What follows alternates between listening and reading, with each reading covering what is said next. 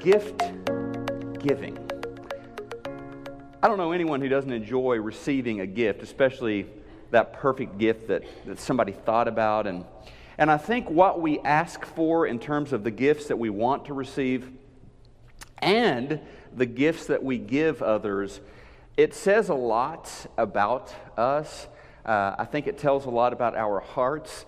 Um, I remember this has been, uh, wow, like 12 years ago. It was David's fourth birthday, and we were having a little party for him. And uh, he opened all of his gifts and finally opened a gift from grandma. And he was delighted as he opened that package and realized that it was a water gun. And I remember it was the Super Soaker water gun. It was this pump action thing that, that the box said would shoot over 60 feet. And so uh, he was very excited about that and excitedly ran off to the nearest sink to fill that bad boy up with water. I wasn't as excited about the Super Soaker water gun. Um, and I turned to grandma and my mom and I said, What's with the water gun? Said, Don't you remember how I terrorized you with a water gun for years? And she just sat there and finally said, Oh, I remember. the perfect gift, not only for my son, but, but for me as well.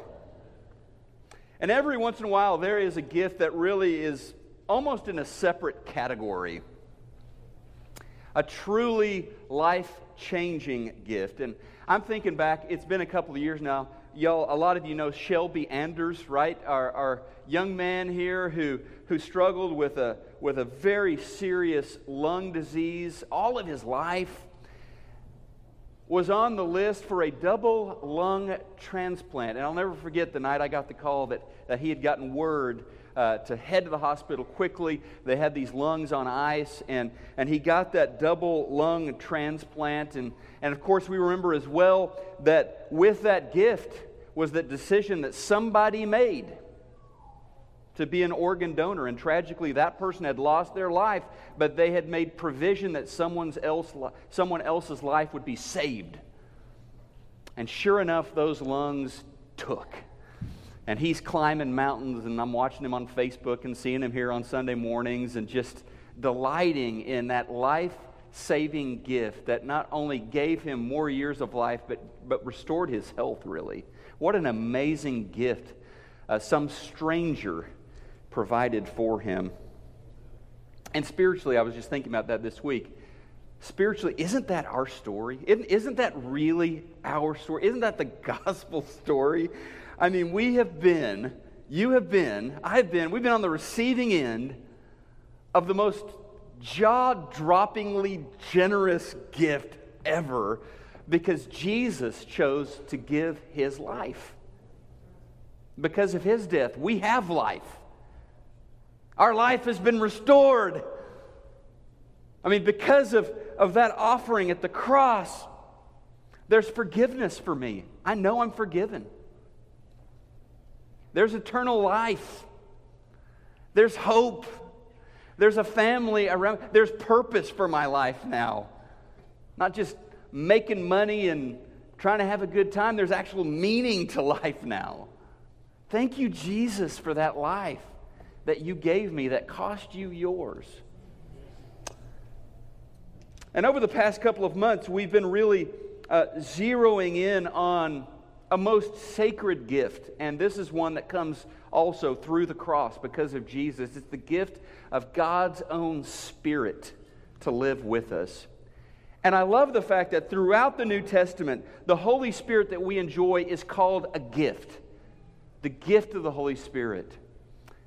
Jesus in Acts chapter 1, verse 4, let his disciples know. He said, You're about to receive the gift my Father promised.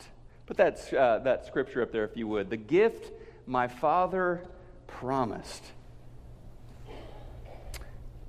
And then the next passage is that one in Acts chapter 2. And this one reminds me look, lest we as believers think, oh, the gift of the Holy Spirit, that's for a certain class of Christians right? That's for the elite, that's for the apostles. That was Jesus talking, to, that's just for the apostles. Well, Peter says this he says, You, he's talking to masses of people, thousands and thousands, you will receive the gift. The gift of the Holy Spirit. This promise, this is the best part, right? This promise is for you and your children and all who are far off, for all whom the Lord our God will call. The gift of the Holy Spirit is for us. Amen? Isn't that what Peter's saying?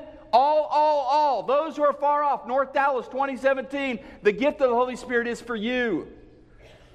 And now, as we saw last week, you don't even need this. Hear me out on this. You don't need this gift, actually.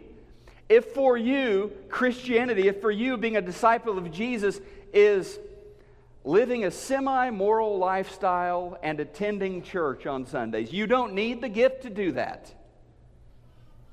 But, oh, you do need the gift. You desperately need the gift. If you are going to break free and become the person that God has called you to be. You cannot do that without the gift of the Holy Spirit. Think of it this way how, how well would you do, and how long would you make it without air? you wouldn't do well. And you wouldn't make it long, would you? Well, that word spirit in the Greek, pneuma, it's air, right? I mean, you knew that already. Pneumatic press, uh, pneumonia, lungs, right? Uh, a disease of the lungs. Pneuma is air, it is breathing, it is wind. And physically, how well would I do without air? I, it would be a death sentence without air. And spiritually, how well would I do without the spiritual air? The pneuma, the Spirit of God, I wouldn't do well. It'd be a death sentence. But don't worry, okay? God has given you His Spirit. We've seen the promise for us. He has given us His Spirit. It is ours, and we need the Spirit. We need the Spirit more than, more than we know. We need the Spirit. And Jesus taught His disciples this is the most incredible thing.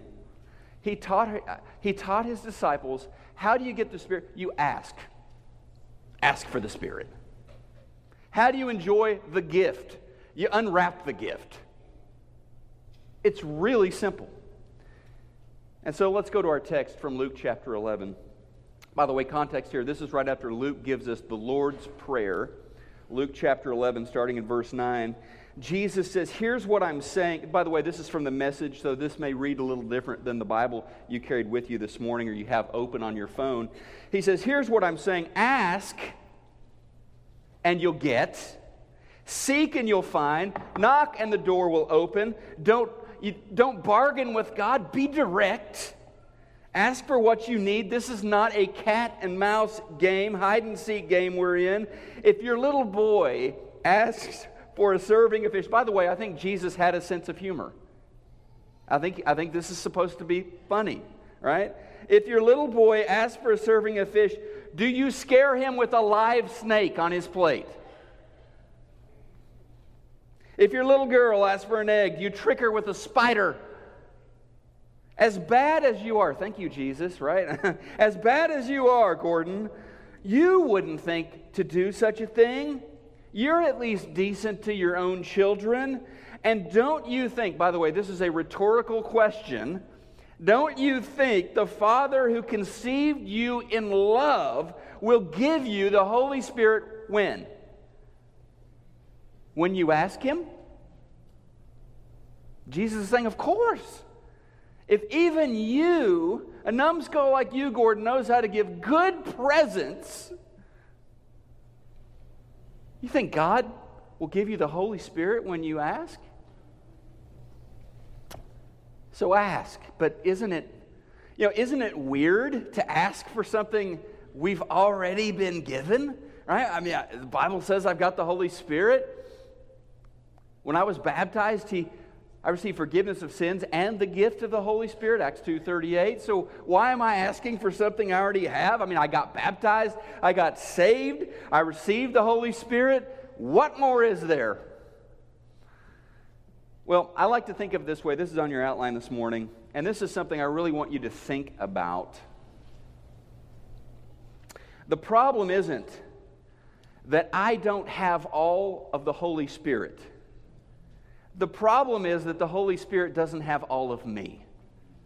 I think that's the issue, really, because we're thinking from our side, our viewpoint. I need more of the Holy Spirit. I think really you need the Holy Spirit to have more of you, right? To not just be contained in, in this little room, locked up in that part of your life, but for the Holy Spirit to have the run of the place. The Spirit lives in us, amen. Now, there's a relationship with the Spirit that should develop and mature over time. It's like, it's like a story I heard once about this aging couple. Their children had long since grown up and everyone had moved away, and so there they were in this big old house, just them. And the idea came to them. Their house was kind of built like a C, C shape, around this beautiful courtyard area. And the idea came to them look, one third of this C we could kind of wall off and turn it into like an apartment and rent that out. Make a little extra income for our retirement. And so that idea seemed good to them. They undertook renovations. The renovations were complete. That apartment was ready. They put an ad in the paper. A young couple came by to look at it, loved it, and said, Look, we are about to get married. When we get back from our honeymoon, we're going to move in. And they said, Great. Shook hands, deal done. Well, months later, elderly couple were sitting there in their living room. She was watching Judge Judy. He, he, he was reading the paper. And the commercials came on, and her eyes wandered from the TV set through the big picture window into, across the courtyard, into the living room of that apartment.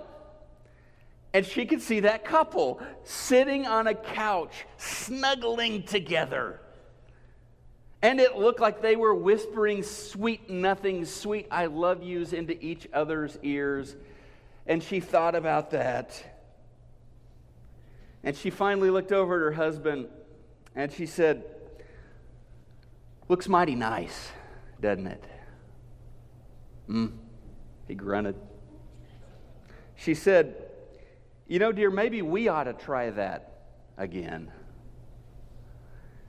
He looked up from the paper long enough to say, Woman, I told you I loved you once. If I ever change my mind, I'll let you know. Ah, the romance there. And for Christians, I think it can get a little bit like that. I mean, I accepted Christ, He's my Lord, I got baptized, I wanted Him in my life. If I ever change my mind about that, I'll let Him know, okay? But look, the gift of the Holy Spirit is a relationship that develops and grows over time. It is cultivated in our lives, and we experience more and more. That's why we're asking. And when we come to understand that it is the person of God, like we talked about the first week, He's not just a power, it's the person of God, the Holy Spirit, that He has come to live within us, then asking for more in that relationship, asking to go deeper, saying, I need you. That's not weird at all because, of course, you want to grow in your relationship. Of course, you're not satisfied with where you're at. So, the gift of the Holy Spirit, it is a life and death question. If someone receives the life giving gift of a lung transplant or a kidney transplant, the surgery, you know this? The surgery is, it's just the beginning, right? Um, you hope it takes. It's the start of a new relationship between the body and the new organ. And if the relationship doesn't develop, we know what happens. It, it's not good. And so let's just let's do this. If you would bow your head with me right now, let's just practice what Jesus preached. He said to ask. Let's just do that. Lord, we simply in your name ask. Give us the Holy Spirit. We acknowledge, we acknowledge gratefully the truth that we've seen in your scriptures, the truth that you have already provided the Spirit. Thank you for this amazing gift. And even though we have been on the receiving end of your Spirit, of this amazing gift, we ask, we ask because there have been times that we have declined to unwrap the gift. We ask because perhaps we've neglected the gift. We ask because we're tired and frustrated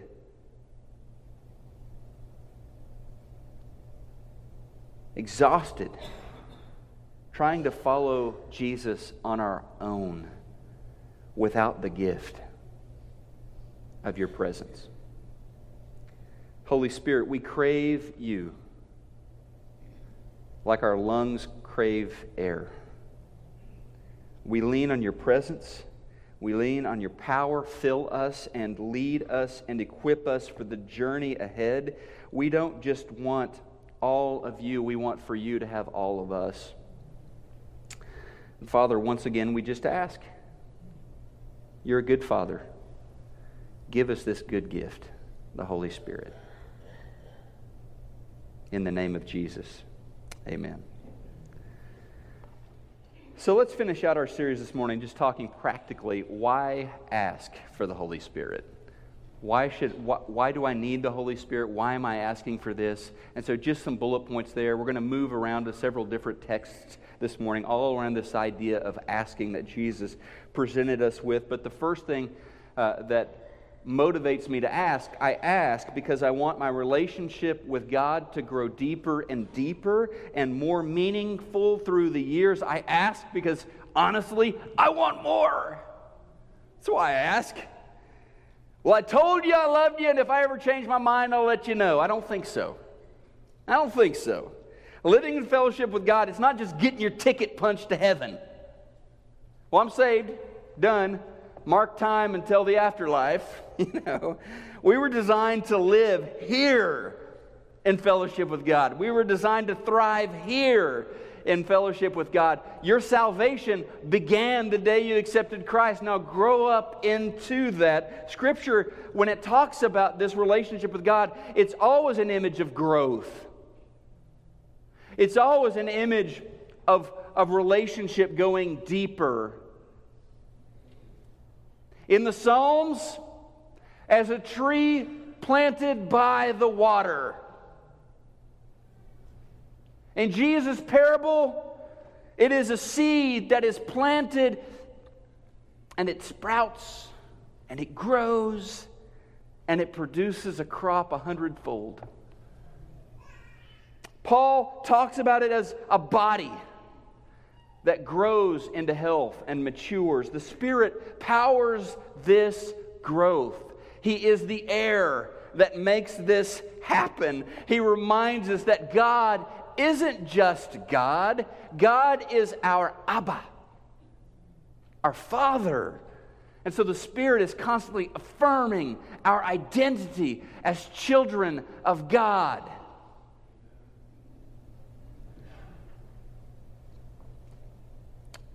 And so Paul prays this prayer in Romans, and it's a prayer about more. It's a prayer about growing. Um, listen to this. He says, May the God of hope fill you with all joy and peace as you trust in him, so that you may overflow with hope by the power of the Holy Spirit. That's what I want. And then I ask because I don't want to live, because I want to live, sorry, under the presence and the power of God, I don't want to go it alone. I don't want to do this alone. And we don't have to, we talked about this, we don't have to live as spiritual orphans. Pull yourself up by the bootstraps. Jesus saved you. Now it's all up to you. Thinking that, that the work is all yours now. No, the gift of the Spirit has been given so that we don't have to go it alone, so that we have more than enough help than we need. Romans 8 13. If you use your lives to do the wrong things your sinful selves want, you will die spiritually. But if you use the Spirit's help to stop doing the wrong things you do with your body, you will have true life. Try to go it alone, Paul says. Death. Using the Spirit's help, that's where the power is unlocked. True life. That's what the Spirit brings when we unwrap His gift in our lives. And the next thing is this I ask because the Scriptures, I'm just being honest with you here, the Scriptures are full of counsel and commands that I cannot carry out on my own. I need help. I mean, who hasn't read something in the New Testament before and thought, I can't do that? What God is asking me to do, I can't pull that off. And there are a lot of beautiful teachings in the New Testament that we can celebrate, that we could embroider, that we could put on our Facebook wall. But what if Jesus actually expects us to follow them? Love your neighbor as yourself. Do not judge, and you will not be judged. Deny yourself, pick up your cross, and follow me. Husbands, love your wives as Christ loves the church and gave up himself for her. Forgive 70 times 7. Mm. Those are good commands. I mean, those are, those are noble commands. But are they just too hard? For us to take seriously, for us to believe that they actually apply to us, that, that Jesus intends for us to follow them. Yes, they are too hard. Just being honest with you, they are too hard. At least if you're expected to pull it off on your own. But you're not expected to pull it off on your own. There's a verse in Ephesians, Ephesians 3, verse 16, where Paul says, The Spirit strengthens you in your inner being. And then he cashes that out in this beautiful closing passage to the chapter here in verses 20 and 21. He says, Now to him who is able to him who is able to do immeasurably more than all we ask or imagine, according to his power that is at work, where? Within us. To him be glory in the church and in Christ Jesus throughout all generations, forever and ever. Amen. So I ask for the Spirit because I need help.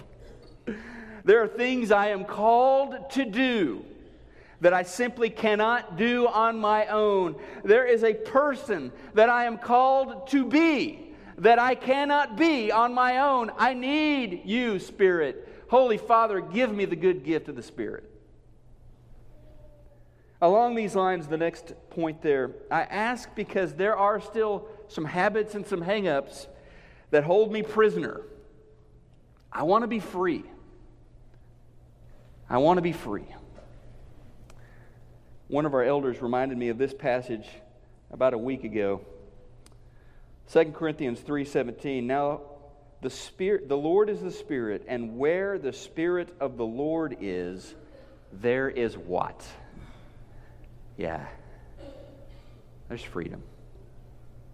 There are breakthroughs. There are chains that are shattered. There are habits changed, trajectories altered where the Spirit of the Lord is. Where the Spirit of the Lord isn't, there are secrets kept. There are ruts dug deeper. There are facades constructed. But where the Spirit of the Lord is, there is freedom.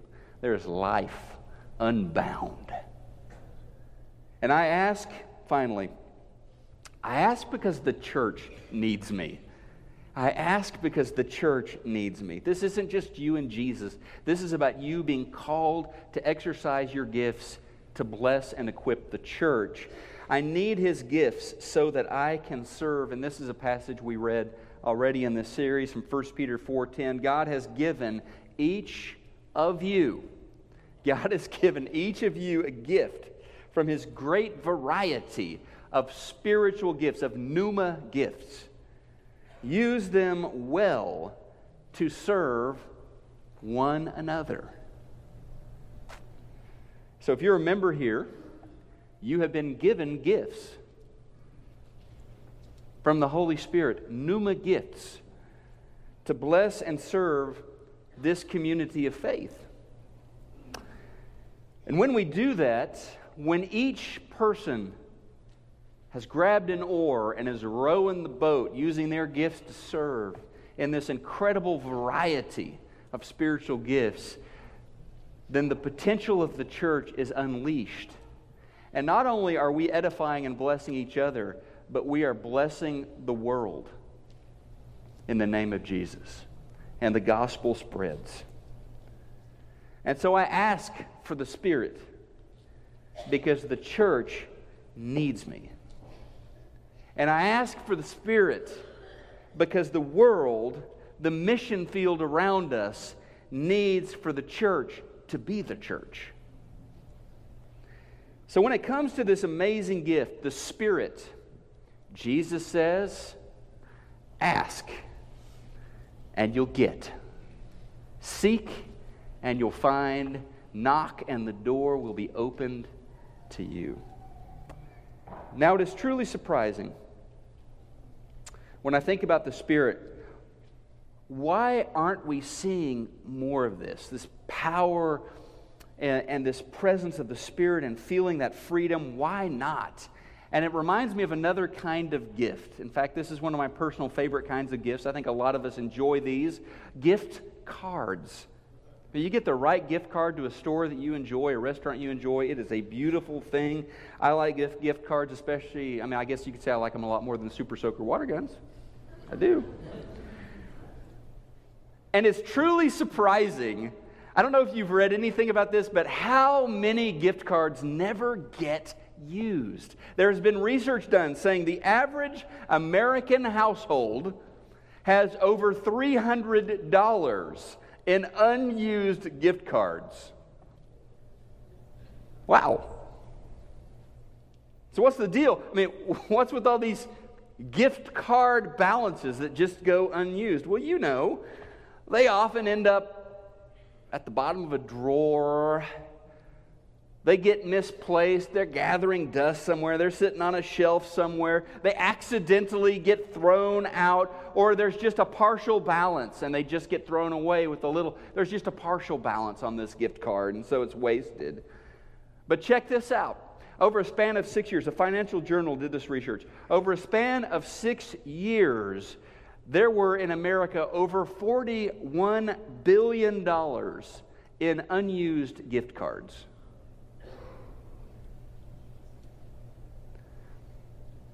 $41 billion. Lost or discarded, unwanted or neglected. Gift cards ending up collecting dust or simply thrown out in the trash. $41 billion, a staggering fortune of wasted resources. You see where I'm going with this, right? what about the Holy Spirit? Yes, we have received the gift of the Holy Spirit. Doesn't mean we're living in that.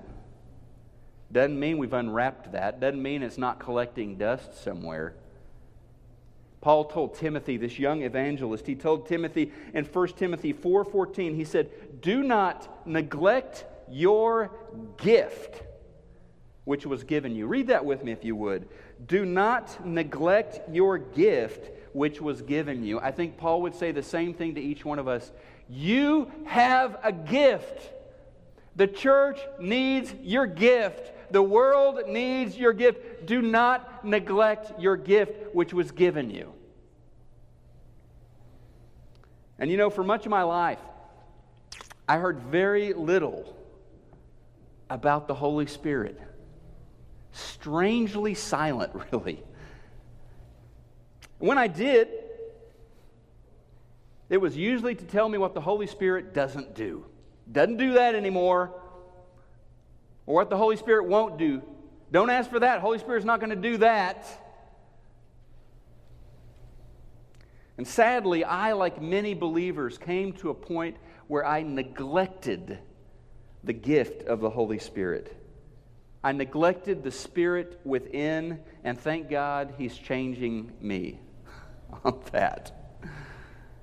Truth is, the Spirit is that, that set of Christ given spiritual lungs that is grafted into me because of the gospel. And my life with Jesus, your life with Jesus, it depends on the work of the Spirit within.